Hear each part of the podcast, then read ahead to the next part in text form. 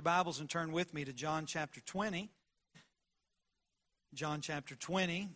And we, uh, last week, were in John 19, and the last few verses there. And we were with Jesus as he had gave up the ghost. He had said, It is finished. And right after that, uh, two disciples, the Bible called them secret disciples, uh, by the name of Joseph of Arimathea and Nicodemus, that we read about in John chapter 3. These two men, they come and get the body of Jesus. And last week I preached on, on the body of Jesus and how it was buried.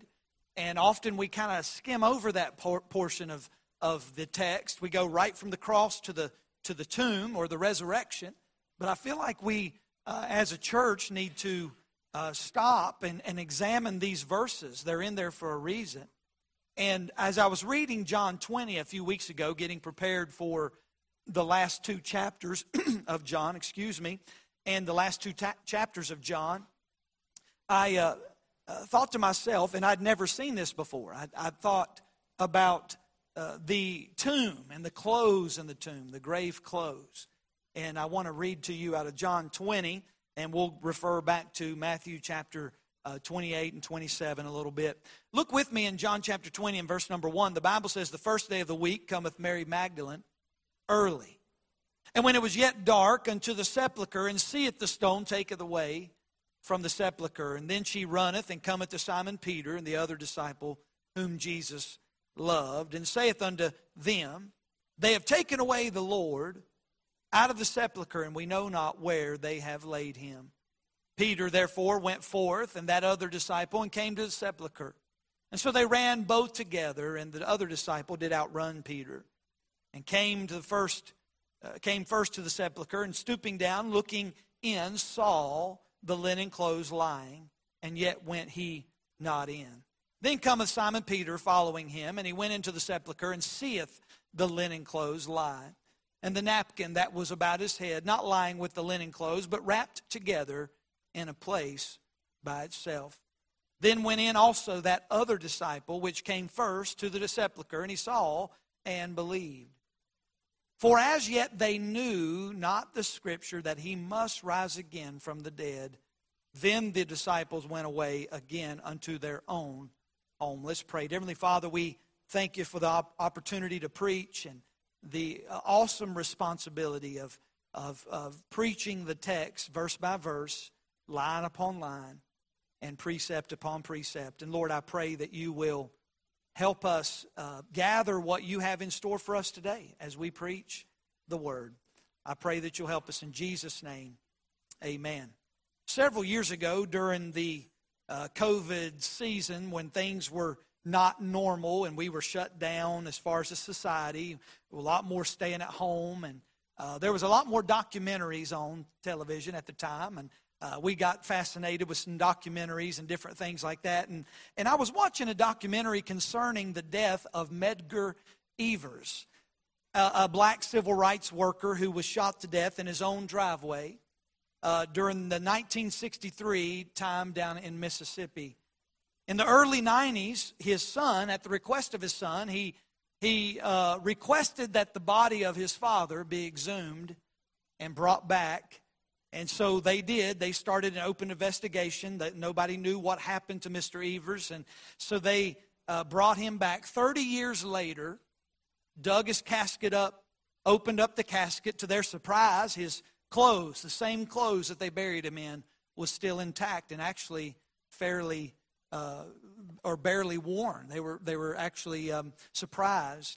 Then his body was preserved a lot better than they assumed. We're talking about a 30 year body. It was remarkable. They did a test also on that, and, and they were uh, doing an autopsy to discover uh, the reason and maybe start conversations as to why Mr. Evers died and who was there. Did you see something? And it was on the news for a while. They interviewed people, and I'm not really sure uh, whatever became of that after the documentary, but it was very interesting. It caused me to start to think about another tomb that was open, but it wasn't opened by man, it was opened by the will of God.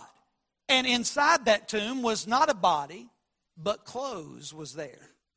And I was reading in John 20 about this, and And there's many aspects of the resurrection. We could preach, for instance, on the soldiers at the resurrection, uh, the tomb guards. We could, we could preach about the stone that was rolled away. We could preach about uh, Pilate and his uh, behavior toward the tomb. And we could preach about the angel that was on the stone and, and different things about the resurrection, the earthquakes and the, and the different things that went on. But today I want to preach on this aspect that I'd never preached on before out of these verses on the grave clothes that was in the tomb. The grave clothes. Let's, let's consider the grave clothes that Jesus left in that tomb. Sometimes we preach and we'll just say, without, I think without thinking, we'll say, and when they went inside the tomb, there was nothing there. But there was something there. Jesus left evidence behind. And it preaches an awesome message.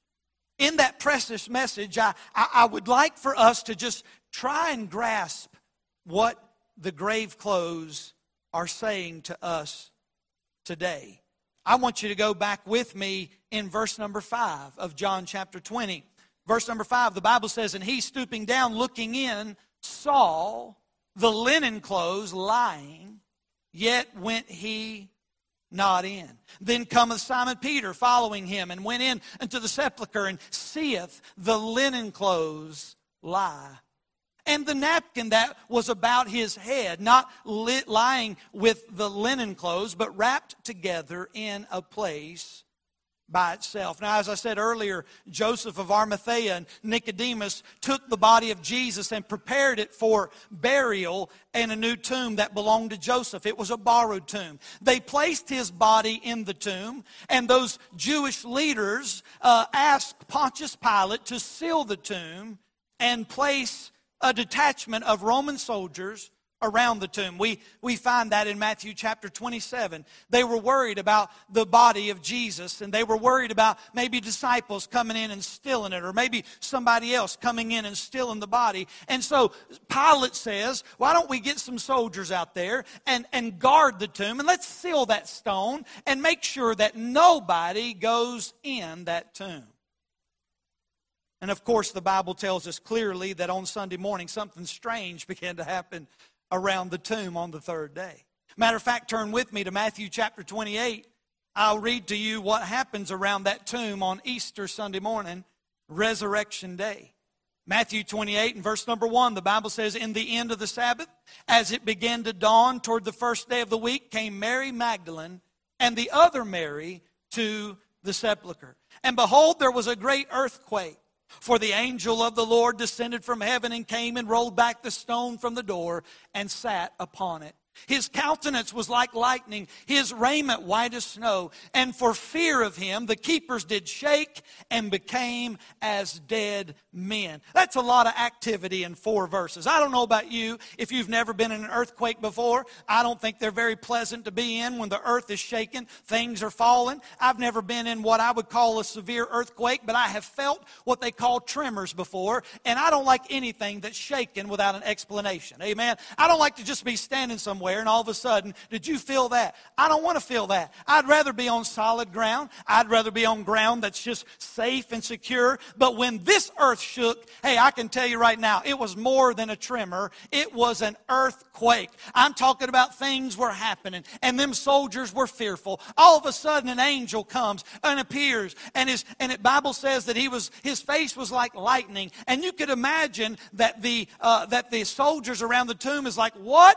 In the tarnation is going on. You know they're from the south. And uh, what in tarnation is going on? And so they see this angel with a lightning face, and the Bible says they fall dead uh, as dead men to the ground. Not, not, that, not that they were dead, but I believe they were passed out. They could not believe, and they fainted, and they were all scattered around the tomb. Now, I can, uh, I can assure you that if I did not know the Bible and did not know Jesus at that time, and I was maybe a scoffer or maybe someone that was just there, I probably too would be as a dead man on the ground after seeing a, a figure, a man on top of the stone and, and the earth quaking. There's a lot of activity. A supernatural event took place, and the stone that was used to seal the tomb was rolled back, and the angel of the Lord was the one who did it. And this was done not by the disciples. No, they were off in an upper room for fear. You can read about that in John chapter, uh, I believe John chapter 20 and verse 19. They did not even show their face. Why? Because they too could be crucified. They too could be put to death. And they were hiding because people knew that they had been identified with Jesus. Now, when Mary finds the tomb in this condition, she runs, according to the text, and she goes and tells the disciples and Peter and John, and they begin to race to the tomb. I find it interesting that John, the writer of this gospel, he refers to himself as the other disciple. He outruns Peter. You notice he mentions that. I'm a more fast runner than Peter is, and so I don't know why he put that in there, but he, he beat him to the tomb, and he apparently ran a little faster than Peter did, and they make it to the tomb. And when they arrive at the tomb, they're making sure that it's the right tomb. Now, think about this for a minute. The last time they had witnessed Jesus was his death on the cross, and it was a horrible death. It was a, it was a death, that the Bible says in Isaiah that his visage was marred like any other man. Nobody had ever died like Jesus died. And they witnessed it. They knew that Jesus had died. And they knew uh, that he was going to be buried. There's no way this man was living after all that he went through. Only to come to the tomb and find no one there. All that they see when they look in is grave clothes of the Lord Jesus, either collapsed in a pile as if his body came right through them, or having been hardened by chemicals and the, the, the spices and the things that they had wrapped Jesus in. But he did not resuscitate, he resurrected. And I believe that his body came right through those clothes. Either way, it paints quite a picture that when they see it in a place by itself, the napkin laid aside by Joseph and Nicodemus that he, he used to wrap the face of Jesus and the head of Jesus, and, and to wrap, it's placed separately away from the bandages and the grave clothes. The tomb is in a perfect picture, a perfect order. Now, stay with me. I'm just laying a little groundwork for this. I know you know the story, and I know that it's August and it's not April, and I know we're preaching on the resurrection another time besides Easter, and it's okay, right? We need to be reminded of the resurrection often. But the tomb is a perfect picture of absolute order because the news of the resurrection became public knowledge. The Jewish leaders, uh, they had concocted a story to try to conceal the fact that Jesus was alive. Matter of fact, turn with me to Matthew 28 and we'll read how conniving these Jewish leaders are. The Bible says in Matthew 28, verse 11, Now when they were going, Behold, some of the watch came into the city and showed unto the chief priests all the things that were done. Meaning, this is after the resurrection. So they come in, they're like, hey, this man is no longer in the tomb. We got to do something. Look at verse 12. And when they were assembled with the elders and had taken counsel, they gave large money unto the soldiers, saying, Say ye, his disciples came by night and stole him away while we slept. So we're going to bribe you. We're going to pay you off if you will just tell people that he did not resurrect, that you can't explain it. Tell the people that when that when you did not find the body that you must believe that it's the disciples that were the ones that stole his body. Verse 14, and after this come to the governor's ears. We will persuade him. We'll bribe him too and secure you. So they took the money and did as they were taught, and saying, This is commonly reported among the Jews unto this day. So this was the news. I want you to consider some things about those verses there. That if it was the disciples that had removed the body of Jesus, as the Jews claimed in Matthew chapter uh, 28, as they claimed, how did they remove the body without disturbing the wrapping? Now, these are just logical questions that we must ask ourselves. They would not have taken the time to put the wrappings back in order. I mean, we're talking about a time frame of just a few minutes. And so when they were even attempted such thing, after all, they had forsook Jesus and fled all night and was eventually somewhere arrested. And if it was a grave robbers, as others have suggested, how did they remove the body? Would they have just taken such pains? Of course not. I don't believe they would have even went through the trouble. And if it was the Jewish leaders that took the body for fear of the disciples, would they have not presented the body of our Savior eventually and saying, "Hey, we've got the body. Here he is." And guess what? If they would have taken it, uh, taken it, and would have presented it to the people, Christianity would have dissolved like an Alka-Seltzer. They wouldn't have no grounds. Why? Because our Savior's dead. So, those arguments, according to the text, the only logical conclusion to the matter is that the tomb was a scene of order and calm because Jesus had merely passed through the grave clothes. He was not there. And it's a, it's a peaceful message. But number two, it's a powerful message. Look at verse 5 of, of uh, uh, John chapter 20 and verse number 5. The Bible says, And he's stooping down, looking in, saw the linen clothes lying, yet went he not in. So the empty grave clothes preached a powerful message on early Sunday morning. It told a vivid story of a risen Savior. Those garments lying there in fashion proclaimed to the world everything that Jesus Christ had claimed to be. Everything that he had preached, everything that he had promised was true. And just three days, the disciples had watched their Lord be arrested, be tried, be convicted, and be crucified. That's a lot in three days. The disciples had witnessed all of that, and now they had tangible proof that Jesus was alive and well. Why? Because they had grave clothes in the tomb.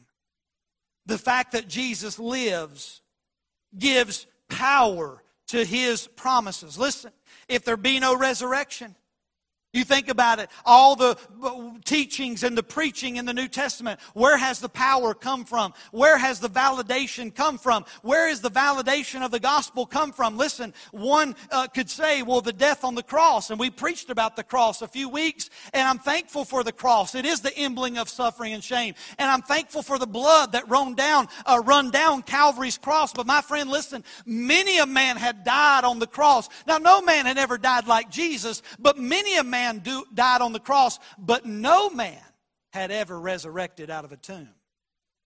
The power of God is in the resurrection. God raised his son Jesus. And by the way, it validates his claims to be the only way to God. It validates it. Read John chapter 14. I go to prepare a place for you, and if I go, I will come again and receive you unto myself, that where I am, there ye may be also. How can we know that? We can know that because he arose from the dead. How do we know that? Hey, uh, it's a power that gives hope to all those who come to him for salvation. If you'll come to him, he will in no wise cast out. The power is in uh, the uh, resurrection power that Jesus did. It gives confidence to those who are lost in sin. You say, Pastor, I came here today. I'm at the uh, very bottom of the barrel. I'm at my wits' end. I'm at the end of my rope. I feel like there's no hope left. Listen, there is hope because we have a risen Savior. He is alive. There is hope. It's a powerful message because it tells us that the Father accepted the death of Jesus on the cross for payment for our sin. 35 times in your Bible, it tells us that God raised him from the dead. 35 times.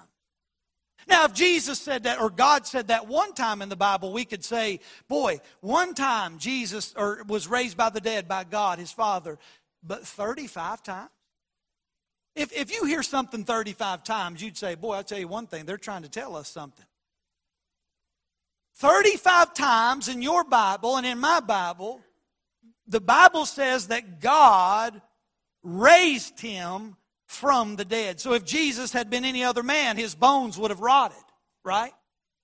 There'd been dust, bone dust. There would have been decay. But because he was the sinless, perfect, Lamb of God, the Son of God, it is not possible that death could hold him according to Acts chapter 2. Death could not hold him. Oh no, it wasn't that death avoided him, it was just death could not hold him. He conquered death, hell, and the grave. It gets better. Oh, it gets much better because he left his grave clothes behind.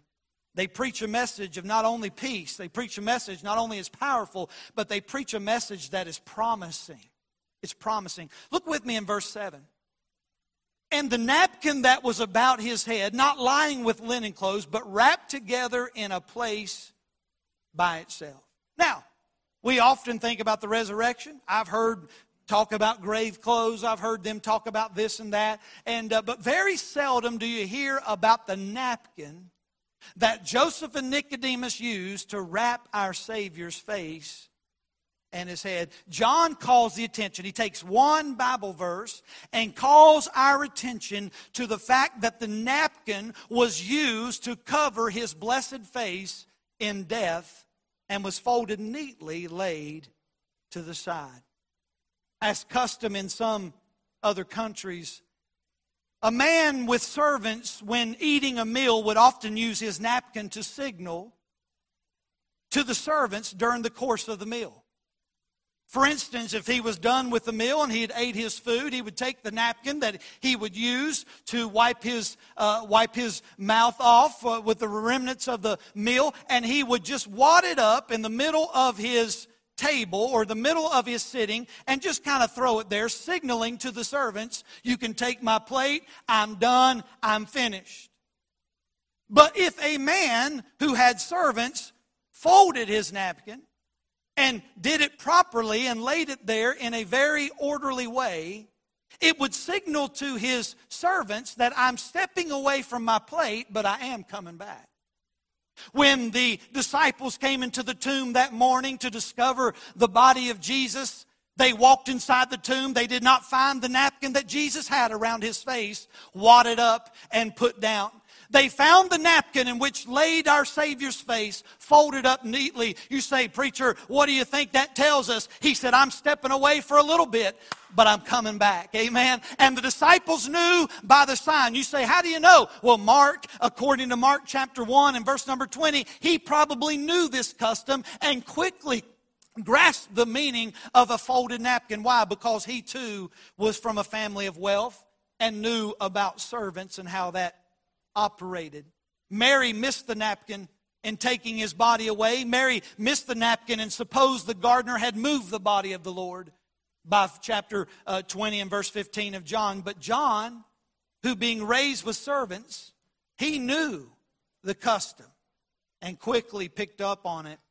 And now, this morning, you and I, among those who accept the gospel message of the resurrection by faith, we did not see Jesus alive. We did not see Jesus hanging on a cross. We, we did not see Jesus uh, die on a cross. We did not see Jesus placed in a tomb. However, the folded napkin is still preaching today that I did die on the cross. I was buried. I did ascend back to heaven and arose from the dead and ascend back to heaven. But one day I will come again. I'm ex- listen, I'm so excited about the return of Christ. I'm so excited that Jesus Christ is coming back. I still believe in a pre tribulation rapture. I know that's not very popular among uh, Baptists today and Christianity today. They're, they're scoffing at the fact that Jesus would come and rapture his church before tribulation takes place. I realize that a mid tribulation rapture is, uh, uh, is, a lot more prevalent today than you even know. And uh, I certainly don't understand a post tribulation rapture where we would go through all those years of uh, torment and separation and tribulation. But listen, I'm not going to argue with you about it. I just believe that one day before all of that breaks out, that one day Jesus Christ will come to the clouds uh, along with Gabriel, and Gabriel will blow his uh, trumpet, and, and there'll be a shout, and the dead in Christ shall rise according to the resurrection, and those that are alive and remain shall be caught up together in the clouds, and so shall we ever be with the Lord. You say, Preacher, Preacher, why can we believe in that? Because Jesus conquered death, hell, and the grave. The power of the resurrection, and He is coming back. And don't lose hope. Our Master has left us assurance that very soon He will return and take us to be with Him forever. I also believe that this is not only a powerful message and a promising message, but it's a persuasive message. I want you to see something I'd never seen before. Look with me in verse 5 of John chapter 20. The Bible says, and he stooping down, and notice this, this phrase here, four words, and looking in, saw. See that? The linen clothes lying, yet went he not in. Now, these verses, I believe, tell us what Peter and John did during that time. They arrived at the tomb. It kind of gives us a little uh, look into what Peter and John was doing when they uh, arrived at the tomb. But the Bible says in verse 5 that John saw something when he walked in the tomb. Stooping down, he looking in, saw the linen clothes lying, yet went he not in. I looked up that little word saw. And I was interested in that word saw because the word saw means to take a glance or to look at something. So it means to maybe not fixate your eyes, but just to look. So John, apparently, according to verse 5, he walked into the tomb and he saw the linen clothes. And I believe after he saw, he did not see anything else and he backed out. It refers to a brief, fleeting glimpse. This is not what John did when he when he when he got there, uh, or this is what John did when he got there. He took a quick glance at the tomb and he saw that Jesus was not there. And that his grave clothes was still there. Now, look at the next verse in verse 6. So here comes Peter. He follows John in, and he goes into the sepulchre and seeth the linen clothes lie. So John saw, Peter seeth. So he goes in after that word seeth. I'm interested in that. It means to scrutinize. So John just took a quick glance. He sees some clothes laying over there and, and he backs out. Peter goes in and he starts to examine or to scrutinize, to look around. And it means with a keen eye to catch all the facts. It reminds to, to, to the mind's eye. It, it reminds me of an investigator. Peter begins to investigate the tomb. He saw the grave clothes and the napkin lying by itself. But then look at verse 8. This is a different than verse 5. John goes back in, that other disciple. So, verse 8, then went in also that other disciple which came first to the sepulchre. So, this is John. And when he saw, notice, and believed. The first time John goes in, he just sees some grave clothes. He, he just did a little quick glance. He backs out. He says, I don't know. Peter goes in. He examines. He investigates. He scrutinizes the tomb. He sees some things. John goes back in, looks again. This time, the Bible says, he looks with understanding. That word saw in verse 8, it means with understanding. This time he comes and he goes, huh, oh yeah. This is what Jesus was talking about. They didn't have a Bible. All they had to go by was the words of Jesus all those three and a half years that they walked with him. And Jesus would talk about this body you'll try to destroy, but in three days I'll raise it up again. And John's trying to think. The first time he walks in, he's like, oh, oh, I see some, okay, all right. Peter goes in, and you can probably hear Peter, hmm, hmm. Takes him a little bit. Huh, okay, all right. John says, hey, hey, hey. He sees, and the Bible says, immediately he believes. Immediately. If a lost sinner looks at an empty tomb, he can come up with a dozen reasons. Maybe a dozen things that could happen, or maybe why it's not even true. After all, men die, they're gone. They do not get up. They, they do not come back to life. I mean, good grief. I mean, Lazarus and that's, come on. John chapter, come on. We, we, we talked about that. I mean, that really, really. But when an honest heart takes time to scrutinize, and examine the evidence, read the Bible, and look at all the facts, that heart can say, I can believe. What are we doing? We believe by faith. We believe by faith. hey, this God is alive. There is no other logical explanation. Have you been persuaded this morning? Have you looked for yourself? Have you examined yourself? I'm not saying have you went to uh, Jerusalem and looked inside the tomb and you've walked in there. We don't even know what tomb that is. I've been to several locations and they can't tell you 100% they know what tomb it is. But let me just say this. It don't matter what tomb it is. All I know is he's alive. Why? Because the Bible says he's alive. And by faith we trust. And by the way, the Jews still to this day believe the disciples took his body away. You go over there today and you talk to those Jews over in Israel, and they do not believe in a resurrection. They do not believe in it. They believe someone stole the body of Jesus. How sad. How sad that they have been blinded. And if they did, would someone please explain to me why every one of his disciples, exception of John, here's a little bit of apologetics for you. Would you explain to me why every of his disciples other than John died because they preached the resurrection? You don't die for something you don't believe. Oh, I believe the disciples stole his body. Well, they died for the faith. That doesn't make much sense, does it? John was the only one that God in his sovereignty left to write the book of Revelation.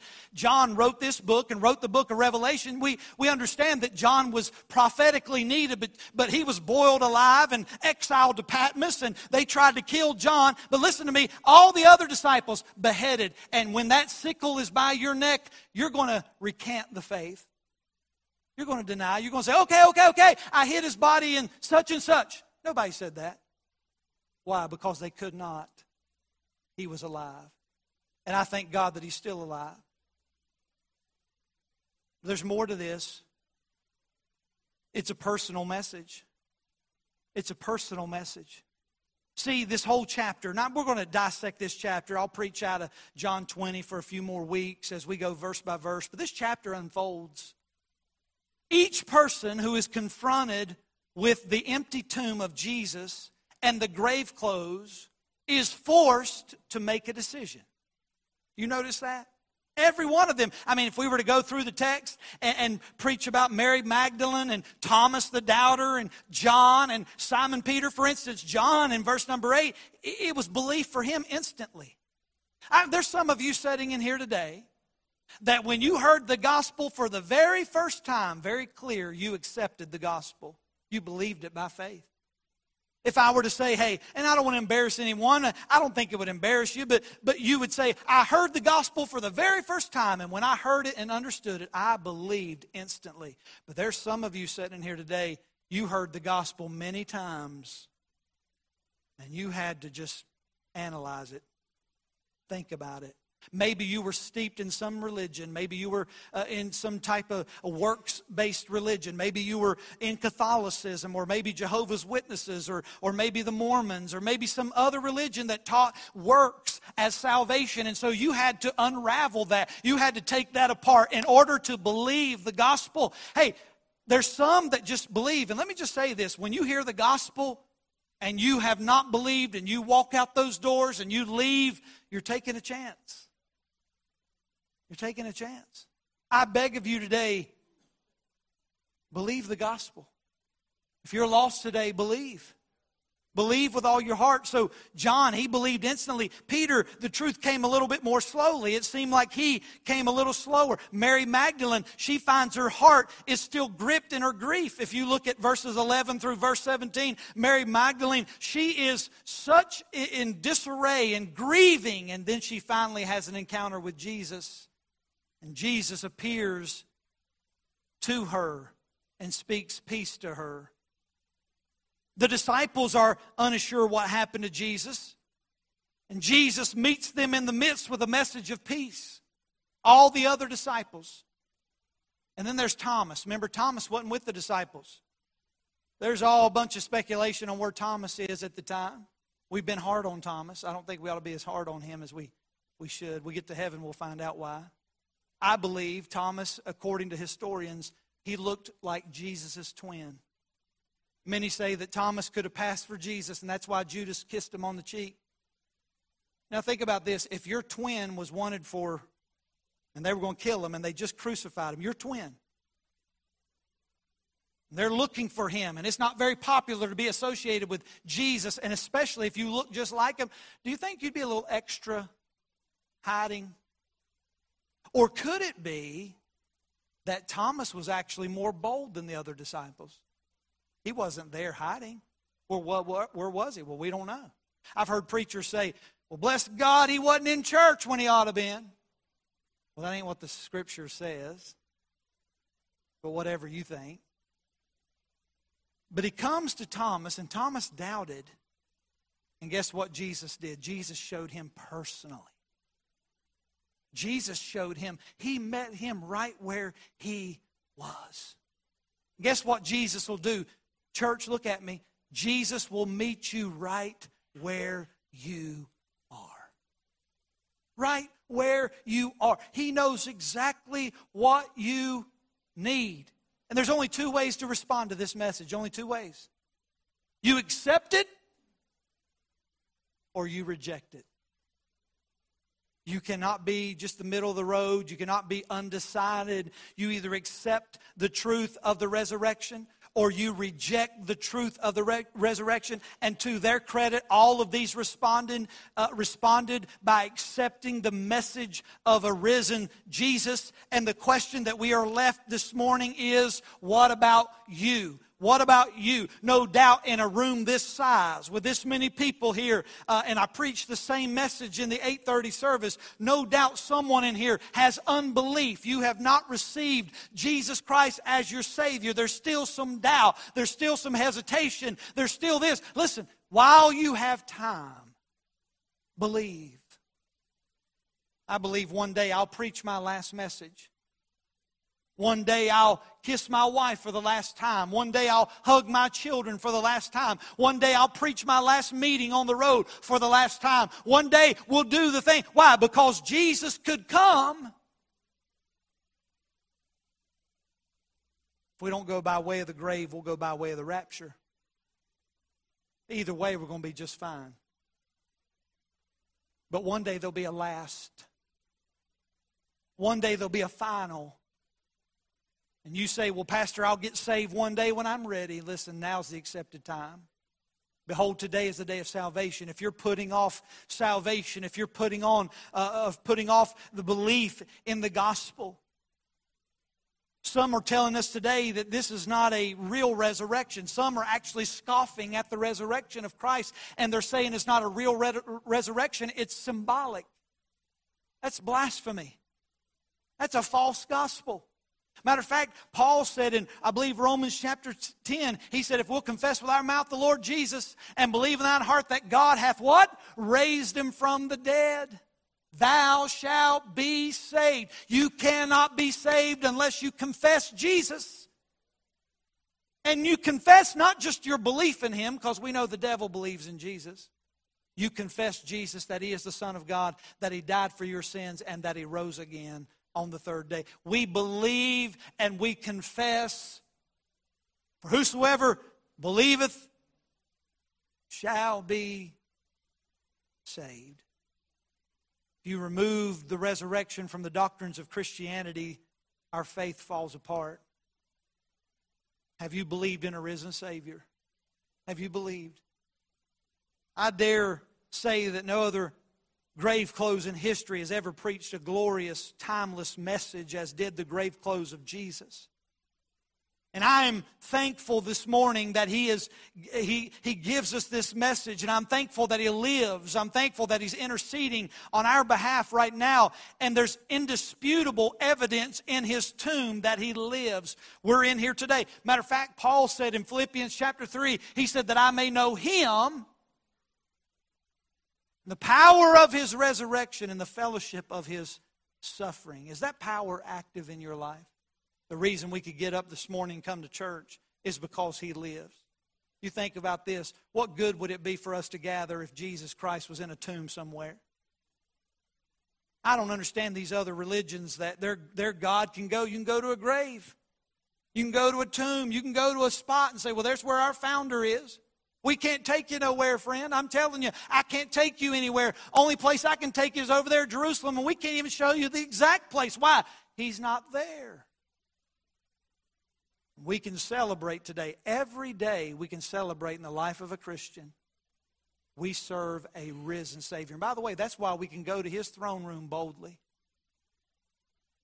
The veil was rent at Calvary. There's no longer means for us to go and go to a priest or go to someone. We can go straight to Jesus, uh, to the Father through His Son, Jesus Christ, because the blood has been applied at the mercy seat, and we can pray to a, a, a God who loves us through His Son, Jesus, who died for us.